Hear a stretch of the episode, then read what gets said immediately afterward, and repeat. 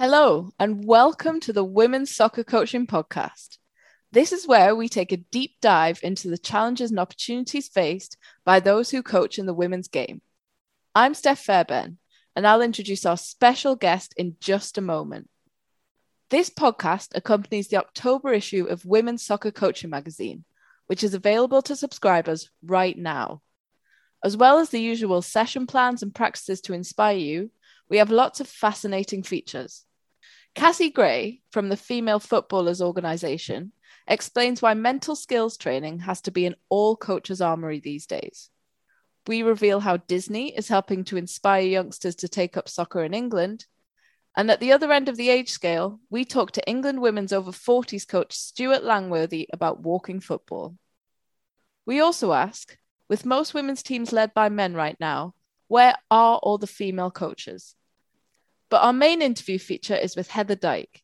She is head coach of the University of New Mexico, on the technical staff of New Mexico United, a FIFA technical expert, the only woman on CONCACAF's education board, and founder and head coach of the Lead Soccer Academy.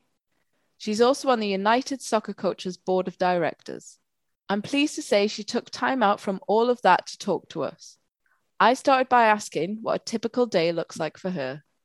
Oh man, that, that's a good question. Um, thank you for having me. I, I, appreciate you guys, you know, bringing attention to women in coaching and promoting that because it, I think there's a lot of really great women that um, you guys have done stories on, which is which is pretty cool. So thank you for having me on.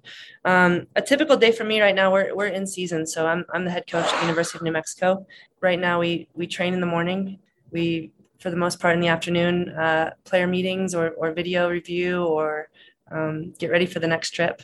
Um, and then I spent quite a bit of my time um, in the evenings uh, teaching courses for US soccer or for CONCACAF, um, FIFA, some other things. So for the most part during the day, I'm, I'm all University of New Mexico. And then the evenings, I've, I've been lucky enough to, to teach some courses. I think, you know, there'll be a lot of people listening to, to this that are maybe in similar positions to you or working multiple roles in the game or coaching alongside, you know, another day job and then also have lives outside of that as well. So it's a lot of competing pressures. So how do you kind of balance all of those things to make sure you're you're giving your best in every role? Poorly. I'm kidding. I'm kidding. No, it's um, you know, it's. I, I think when you have such a, a passion for soccer, um, it can be really difficult to uh, yeah to find that balance because I, I enjoy like when i have downtime i want to go to a game or i want to watch a game or i mean it, it's it's weird how much i enjoy the game. So it, it is you know you, i think you have to compartmentalize some of it and really make sure that you do find time to um, put it away and be with your family and be with your loved ones and um, do things that make you happy because if not you can you can head down a rabbit hole that i think can get pretty uh pretty too focused on on one thing you know? So um, i have you know in my career really tried to set time aside to make sure the exercise, to make sure that um, you go outside, you go hiking, you go golfing, you see your family, and and make sure that you you get time for those important things. What about as well? Because I know you work in the adult game and in the youth game, and and how do you kind of split focus between those two things as well? Yeah, so my my role, I mean, college players are probably right at the precipice of both, you know. So kind of youth game heading into adulthood. Um, and that that's my full-time job. So university of new mexico is is you know where i make my living and my passion and, and my program. So um, those young women are, are, pretty cool to be around because you get to see them kind of come in as, as young sort of high school kids and leave and, and go out into the world ready to you know conquer and, and hopefully contribute in great ways. So i think that's been a really enjoyable piece of it. And then um, the other probably big role I have is probably coaching coaches. Um, and I, I, think that's a very different mindset because when you're teaching adults, um, there there's a different level of um, yeah the way you teach is different. I mean anyone that's taking a coaching course is there because they want to learn and they want to get better and making sure that you can try to provide that information in a way that helps them to become better at their job is is very different than coaching youth players. So um, it's kind of two different hats but I, I enjoy both of them very much okay i'm to go between both hats then. I'll start with the player hat. And um i know for you one well you said one of the most important things is supporting working with people rather than you know just just players. So what does a people first rather than a player first approach look like to you? That's a great question.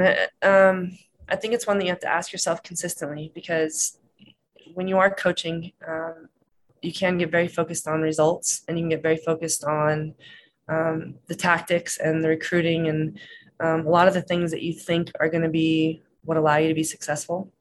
And in some ways they will be. I mean you do have to win games and you do have to tactically be aware of what's going on and make sure that you're providing good information.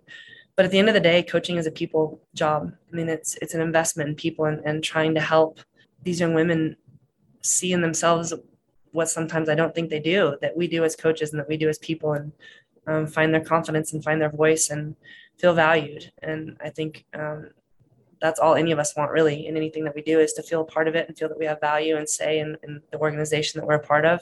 Um, and that to me is the best part of it is I, I get to, you know, yeah, we've, you know, 28 players that were on, on this last group with us and they're all pretty incredible young women. I mean, they're getting these great degrees and kind of finding themselves and, and doing these different things. If, if you can help in that process in any way, that that's a whole lot more rewarding than it is just to win games.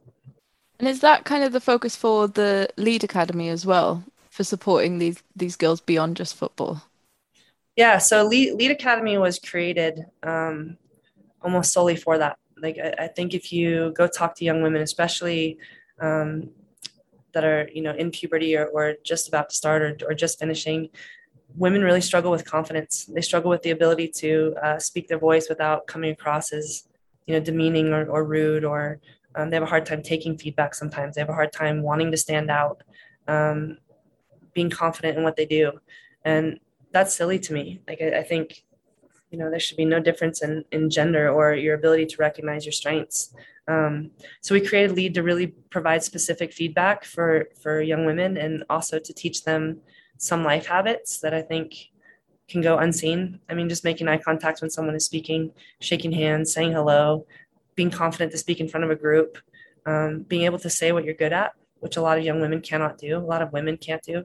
Um, so we created Lead to try and create a safe environment for women to feel um, the opportunity to improve on all those, you know, with soccer being the the avenue to do so.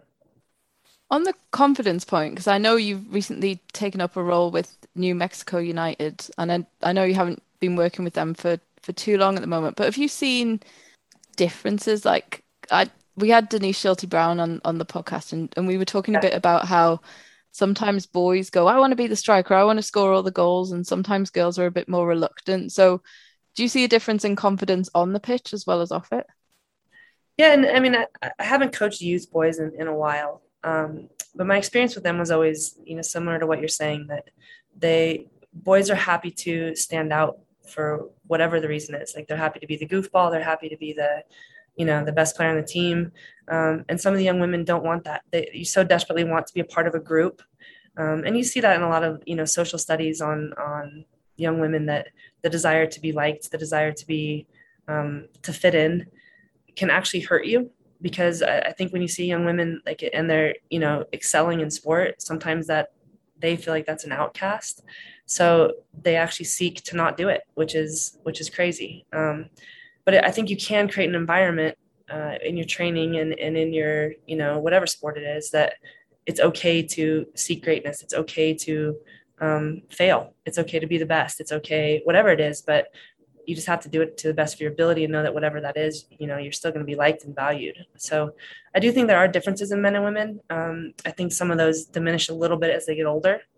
Uh, but without question, I, I mean, there, there's men too that struggle with confidence and struggle with self belief and um, getting too critical of yourself on the pitch. And I, I, think those things can be universal. So trying to teach techniques of, of how you deal with that, um, hopefully in the long run helps people just outside of sport as well. Do you think as well there's something in us as coaches having to get okay with losing? Because like it's natural, right, to want to win, and I feel like sometimes you've got to put maybe put the result aside and see the bigger picture and what you've actually achieved in a game, even if you lose it, and then transfer that to the players.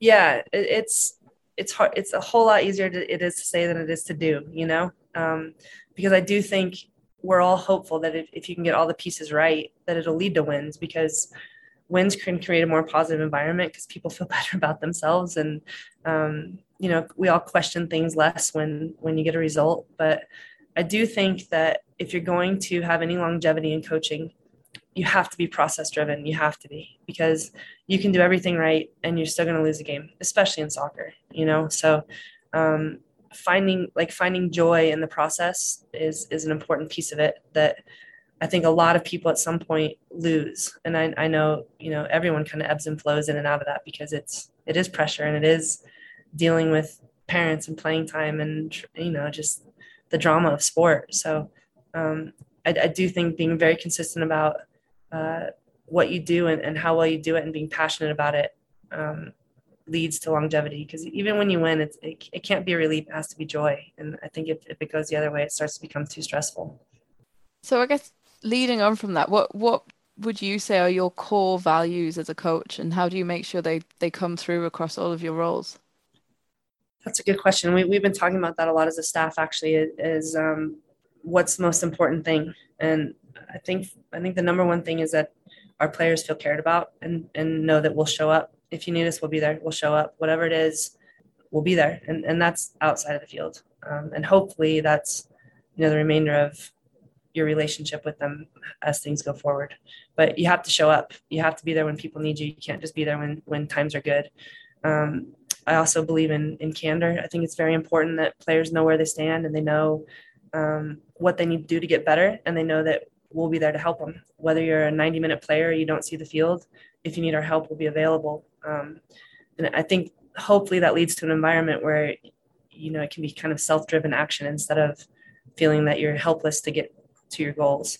Um, uh, yeah I think I think those two things are important. A big one for me is fun. Like it, this is a game. It's it's you're supposed to enjoy it. Like it's, it's okay to to do things that seem silly or to do things that you know players just enjoy. But the the people part of it is really what's going to keep you in the game again on the fun point is it another balancing act between foot like soccer being a redu- results driven business and then also we, we need to have fun we need we need to enjoy this i don't think so i think the two go hand in hand i mean i think when you um I, th- I don't think that discipline and fun are, are opposites. I, I honestly think they're the same. You know, I, I think if you're in an environment where you know, like, okay, now's our time to work and now's our time to play, that you can work hard and play hard. And, and it, you know, shouldn't we? Like, shouldn't that be why we're doing this? It's, I think sometimes we get so driven by some other things that it, the stress of it weighs on you to a point where you stop enjoying it. And that, that's crazy. Like, I get to wake up and put on sweats and go out to a beautiful field and coach a game I love to a bunch of young women that I think are amazing with a staff that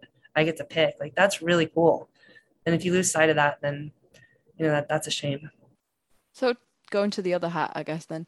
So to the helping coaches, um, I know you mentioned you mentioned that, and I know you mentored a couple of women um, as part of the US Soccer She Champions mentorship program. So, what was it that makes you want to get involved in that kind of thing? Um, yeah, so coach education has been a passion of mine, like my whole career. I, I think um, I really enjoy listening to how different people interpret soccer and, and how different people want to teach it and, and kind of the passion behind it. I don't think there's a right way to coach. And I think because of that, you can always explore these different avenues of trying to be better and trying to implement that with your team and trying to grow. Um, and I think coach education is a really great way of doing that because you get to be around other adults and hopefully share your ideas with them and hopefully share, you know, the ideas of, of the organization you're teaching for, but also listen and learn and, and see how they're going about it. And I think that sharing of ideas ultimately leads to better coaches on both sides. Um, and the same thing with mentoring. I, I, have had some pretty incredible mentors in my career, um, but I never asked them to officially be my mentor. It was just people that were willing to look out for you and believe in you, you know? So um, U.S. Soccer's created this program called the, you know, She Mentors program, which is a really cool thing. So while um, women are taking their B or their A license, they're assigned to um, a more experienced coach or someone who's been been involved in the program and it's just check-ins like how are you doing with this? How can i help? Um, i'm struggling with team chemistry. Do you have any ideas? I'm struggling with you know being the assistant coach. I'm ready to be a head coach. And and just kind of yeah trying to help out. But my my two women that i had were both pretty incredible coaches that i think i learned a ton from too. So it really ended up just being friends more than mentorship mentee you know which is which is pretty cool. I think as well at the minute with social media there's so many coaches that are out there seeking ideas and trying to learn from from others. But what you know, if there there are coaches that are getting into a mentorship together. terrible phrasing from me. Um, what do you think a positive mentoring relationship looks like, and what what kind of makes up that mentoring? You know, I, I think oftentimes people think that mentorship has to be like a hierarchy, like someone has a, a better job, so they, you know, help promote you. But I don't think that that necessarily needs to be the truth. I, I think mentorship is really, if I have ideas or experiences that you don't, how can I help share those with you? And how can I help you while you're going through them to not make it so rocky or bumpy? You know, I mean, it's like young female coaches here in New Mexico or male coaches, anyone. Um, it, how do you deal with parents? I've dealt with parents a lot. Like I have some great ideas that I could probably help you with that because I think no one leaves football because of um, being on the field with the team. Everybody loves that part. It's all the other stuff that can weigh on you and and i think when you have someone that has been through it and can kind of help guide you through that process um, it can be really helpful. And i know for me with with coach education um, a few of my mentors and uh, like when i got hired as a college coach i had never been in college.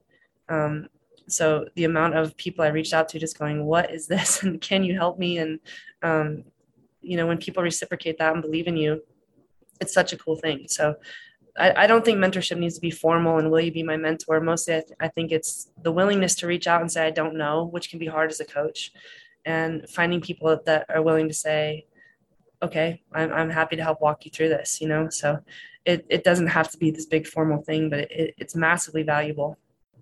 Do you have any other tips for coaches that are maybe looking to develop or progress in their career? Don't pretend you know what you don't know. I, I, I think that excuse me, I think that sounds a whole lot easier than it is. Um, because when you're hired as a coach, you're supposed to know, you're supposed to be in charge, you're supposed to have all these different ideas and make decisions. Um, and I think sometimes that can be really overwhelming and a, a heavy burden to bear. But I think it's just just fine thing to say, I don't know what I'm doing here. I need help. I'm not performing at the level I would like to at this. I need help, which is exactly what you want your players to do. So I think even being able to emulate that is an important piece for them to see that um, you need to be a lifelong learner and you need to have the humility to ask and, and know that other people are doing it at a higher level and a better level or just a different way. So I, I really think that a lot of people um, are afraid to say that you don't know or afraid to say, hey, I'm actually not good at this. Can you help me? Um, and I think that's an important piece in coaching is the humility to to ask for help you coach what, what would you how would you answer that question? You're the first person on the podcast to put a question back at me so i'm uh... um no i would say the same thing. I would say and I, I think i was referencing it earlier that sometimes i think it's hard to maybe let go of ego or expectations that you put on yourself as a coach or not to blame yourself for, for too much. But i would say take those expectations away take that ego away put the work in, do the reading, all of that, mm-hmm. and speak to. I've really found value in networks and um, particularly as a woman in coaching, speaking to other women in those roles. Um, and really, because none of us are in it alone, even though it can really feel like that sometimes when you're, you know, out coaching and there's 10 kids that won't listen to you and all these experiences we've had. Um, everyone else has experienced that too. So, yeah. Yeah, I completely agree. Yeah. You're not alone. That's for sure. It, it does get very isolated, though. It can, you know, um, and it, you feel like you're you're carrying a lot of the that burden on your shoulders. But you're right. If you can take a step back and, and just really focus on um, the quality of your of your work and educating yourself, that, that's a great a great way to focus. I think as well we had um, Yolanda Thomas and on the podcast, and she said, "Remember why you coach," which I think is so important as well on the tough days to be like, yeah. oh yeah, that's why I got into this. There is good stuff. These tough days don't last forever. So yeah. Yeah, that's that's valuable advice. See? We just have to ask and then you get good good feedback from other people.